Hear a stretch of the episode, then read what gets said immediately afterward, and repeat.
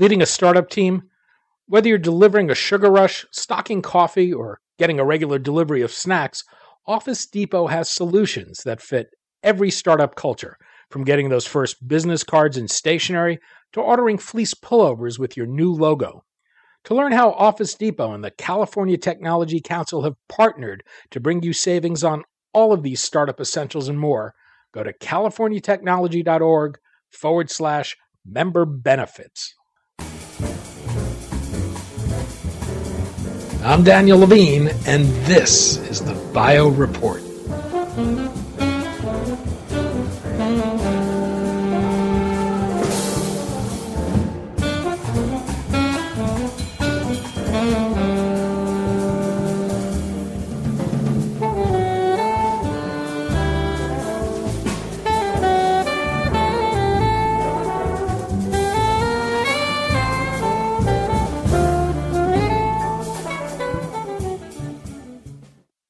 Public private consortium is seeking to cut the time it takes to discover and advance new cancer therapies to the clinic to one year from the six years it takes on average today.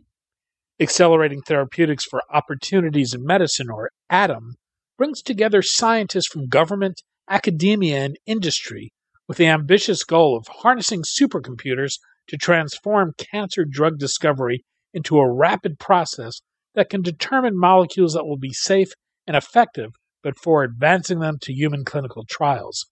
We spoke to Michelle Arkin, a member of ATOM and associate professor of pharmaceutical chemistry at the University of California, San Francisco School of Pharmacy, about the consortium, the approach it's taking, and why it may alter the way therapies for a much broader range of diseases than cancer are discovered and developed.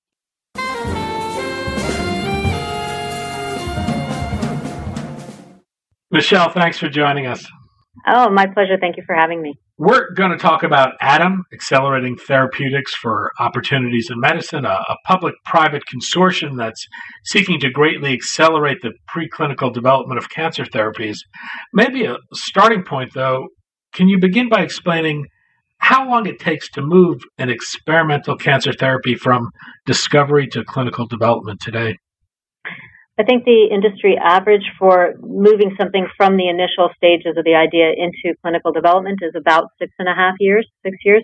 But it's got a wide range on both sides of that. Can be faster if it's something that's similar to a drug that's been developed before, and it can be much longer if it's very uh, experimental or really a new mechanism of action. Well, what are the challenges of preclinical development of cancer therapies, and, and why does it take that long?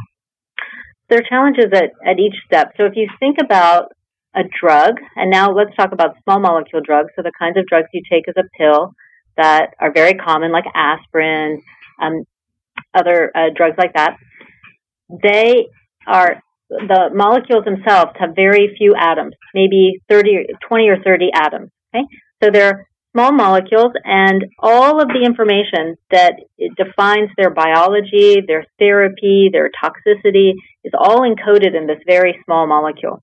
So you have very small space to put a lot of information in, and that takes some time to thread that needle. So a molecule to be an effective drug has to engage with a biological target, like a protein, for example, so something that's gone awry in cancer. It has to not engage with proteins or other things in the body that will make it toxic. It has to get through the body to the site of action, so it can't be seen as food. It can't be seen as a toxin because your body is very efficient at getting rid of these things. Okay? And um, and then it has to work when it gets to the target. It has to be a good idea to to bind to that target. So you have a number of different features that you're uh, different guesses or hypotheses that you're making and to get everything working right, all those different properties in one molecule is really challenging. So it's a very iterative experimental procedure. One other thing, particularly in cancer, that makes it a challenge is the models that we use, the model systems that we use before we go into a patient that would suggest the molecule will be effective or efficacious uh, are not very predictive. So a, a lot of work is going into trying to make models, preclinical models that are more predictive of a disease treating disease. Well, well, let's talk about ATOM. What what are its goals and who are its participants? So the goal of ATOM, the big goal, is to accelerate accelerate this process from six years to one year. Pretty ambitious. Extremely ambitious, but you know. Uh, it's extremely ambitious, and maybe you can do it sometimes, and maybe you can't do it others. But even if you utterly fail in your goal, and it only takes and it takes two years, you know, twice as long as you want, that's still three times faster than it is now. So I, I think that that's still a, a, it's very worthy to have this very high goal because it forces you to develop technologies that um, that you wouldn't pressure test quite so hard if you didn't have this high goal. So the the vision for how to do this is to make many more of the iterations of this experiment in silico instead of in a lab. So instead of making um, molecules, designing them, making them, testing them, testing them in assays one at a time, the idea is to do some of that testing, a lot of that testing in silico using different kinds of computer models, very sophisticated computers and computer models, and then also to do the experimental testing in a much more parallel way. So instead of testing one assay at a time, we would test multiple assays at one time then giving that information back to the computer to then make better decisions the next time. There's long been talk of in silico testing of therapies as being a, a rapid path to the clinic.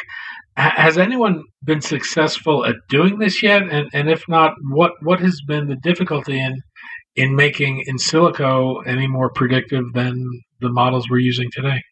Yeah, th- that's a really important question. Uh, I think one aspect of Atom that makes it different, there has been a lot of success in each uh, um, improvements in each stage of the drug discovery path using computers. So in that first stage where you're finding a molecule that touches a target that binds to a protein, the sophistication around how to identify and characterize those molecules for binding in silico has made a lot of strides. But then when we're getting into more complicated systems where you need to account for the whole system, um, what we would call a pharmacology model or a safety model, those also have made a lot of progress, but there's still a lot of work to be done because the system is so complicated. One of the things that's exciting about that, though, as you develop systems for understanding safety, that translates very well from molecule or pro- molecule to molecule or project to project. That's not based on the disease. That's based on the the human, which is a constant, let's say, in human medicine. So part of the so there has been a lot of progress um, as computers get faster and more sophisticated, algorithms get more sophisticated. Uh, we think more about how to integrate large data sets and very diverse types of data sets then all of this process moves forward. And a lot of people are trying to push this process forward. Uh, what distinguishes Atom in, in the way it's structured and in its vision is that all of these things are going to be happening at once. So it's not that we go from one stage of the project to another stage, but as much as possible, we try to solve all those problems at the same time. Tell me about the participants at ATOM, who they are, what, what each of their role is, particularly as you, you undertake this massively parallel process. Right. So GSK is a pharmaceutical company. This project is to a large extent the brainchild of a scientist there named John Baldoni. Uh, he came to, he and Lawrence Livermore National Laboratories, the DOE laboratory, were discussing collaborations around this idea and he came with this really big vision. So not again this incremental improvement, but let's just try to do it with a completely different mindset.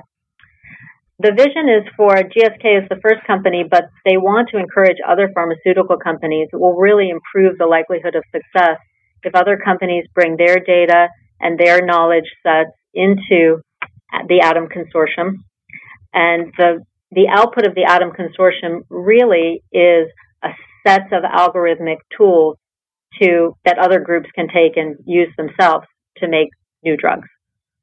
So the idea is that you would join the consortium, you would bring your data in, you would all work together on how to develop this new way of, of thinking about drug discovery, and then you would take that knowledge and those tools back to your home uh, company. Then Lawrence Livermore National Laboratory is a major player. They have all the compute power and uh, deep expertise in developing algorithms for different types of complicated problems that they're now going to be applying to these types of biological problems. Uh, the National Cancer Institute and its um, national laboratory, Frederick National Laboratories, are also involved. They're providing expertise in cancer. And UCSF, the institute I work for, University of California, San Francisco, is a big medical school, one of the premier biomedical research medical schools in the country. And we'll be providing um, access to cancer biologists, to uh, patient derived materials, possibly to algorithms that are being developed, computational algorithms that are being developed at our university. Uh, and also, a number of us have expertise in drug discovery that we're planning to integrate.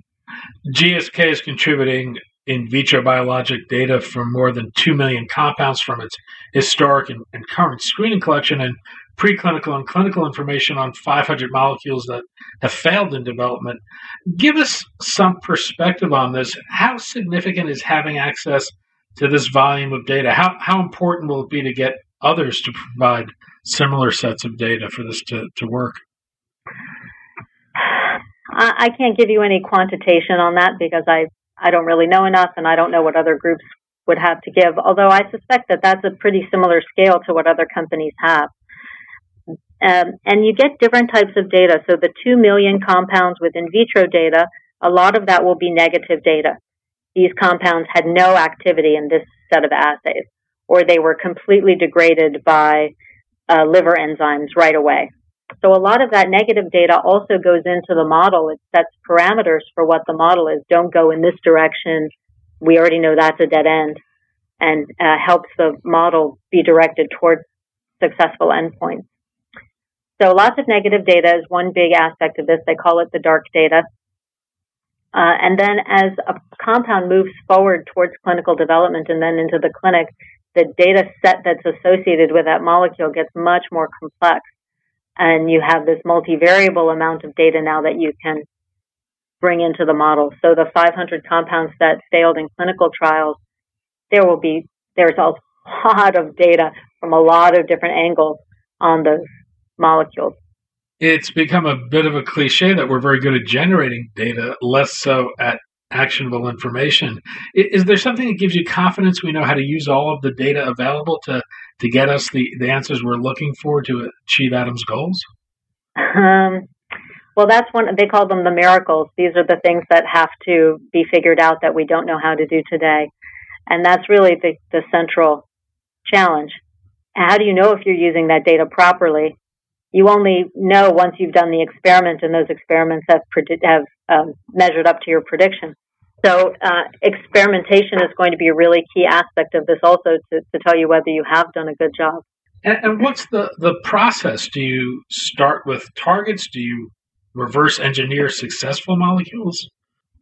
We are not doing that would be called drug repurposing or repositioning. We're not doing that. The goal here is really to start from scratch we haven't selected the targets yet, and we're starting to develop a set of principles for the targets that we haven't fully vetted. But uh, the overall goal of this is to be a precision medicine initiative, which means that you have an idea about how a patient will respond to a drug based on the patient's specific disease. So that does suggest certain types of targets rather than phenotypes. So it just suggests that a patient comes in with a mutation you know if you inhibit the protein that has that mutation, the cancer cell will die. Those are the more likely to be the types of targets that we'll be focusing on, at least in the near term. Uh, if I understood correctly, your lab does a lot of drug screening. W- will this collaboration allow you to do something in a new way, something that you haven't been able to do before, or is it simply a matter of volume? Uh, we what we don't do in our lab is a lot of computational science, and so that is all new to me to integrate that amount of computational power into the way we think about drug discovery and drug screening. Uh, I'm hoping that we will contribute. Either the projects that we're working on will become projects that are suitable for testing in ATOM, Also, that we can bring our expertise and our instrumentation, our know how to bear on how to do the experiments. Perhaps a lot of the experiments can be done in our laboratory. Also, because I run this facility, this drug discovery facility on campus, um, I'm in contact with a wide array of people that have different skill sets and different interests at different stages of drug discovery. And so I'm hoping that I can engage people throughout the, the university as well. I, I want to go back to one point you made earlier. I'd argue one of the issues we face today is great inefficiency brought about by companies doing things in isolation and not sharing their findings. That may mean a, a company may spend millions of dollars and, and, years chasing at something that's already been proven to be a dead end by someone else, but they just don't know about it what role will there be with sharing what's learned and, and how will that be done? And it is only the, the partners within ATOM that will be able to benefit from this, or will this information be shared more broadly? Yeah, that's an extremely important point. The algorithms will be made public after a year, so there's a short period of exclusivity. But the goal is, is really to make this know how what's gained about this process and this philosophy of doing drug discovery public so that others can do that. And the more data that's shared, I think the more general those algorithms will be. But at least they'll be good starting points. And, and that is absolutely an important point. If something is a well-known target, there's a lot of biology behind it. You can bet that a lot of different groups are working on it. Uh, on the other hand, if something is effective, then you can have a, a number of drugs that are slightly different from each other, but are all important and can all be effective in the pharmacopoeia. So look at the number of statins we have or different antibiotics that look to be pretty similar in structure or mechanism but have different spectra of activity. So having a number of different companies working on something that has been demonstrated to be important, I think is a good thing because you'll have different people look at the same problem and come up with different results. But the getting there faster, getting there more publicly, and cutting off those dead ends faster would make a big difference in the efficiency of the industry. The focus here is on cancer, but do you think this will have implications for other therapeutic areas more broadly? It should. The, the goal is certainly that that would be the case. Um, starting with cancer makes a lot of sense for a number of reasons. It fits well into the goals of the cancer moonshot that um, was under a lot of discussion when this got started. It um, cancer is a, a, huge disease. It's a terrible disease. It's a, a, number of diseases. Precision medicine is a sensible approach because the disease is so variable from patient to patient. Uh, and also, we have access to to samples, to materials derived from patients. We have some understanding of how cancers work. So there are a lot of good reasons to start with it, but most of these algorithms should be independent of the the disease itself. Michelle Arkin, Associate Professor in the Department of Pharmaceutical Chemistry at the University of California, San Francisco, and part of the ATOM Project. Michelle, thanks so much for your time today. Oh, thank you. It's been delightful.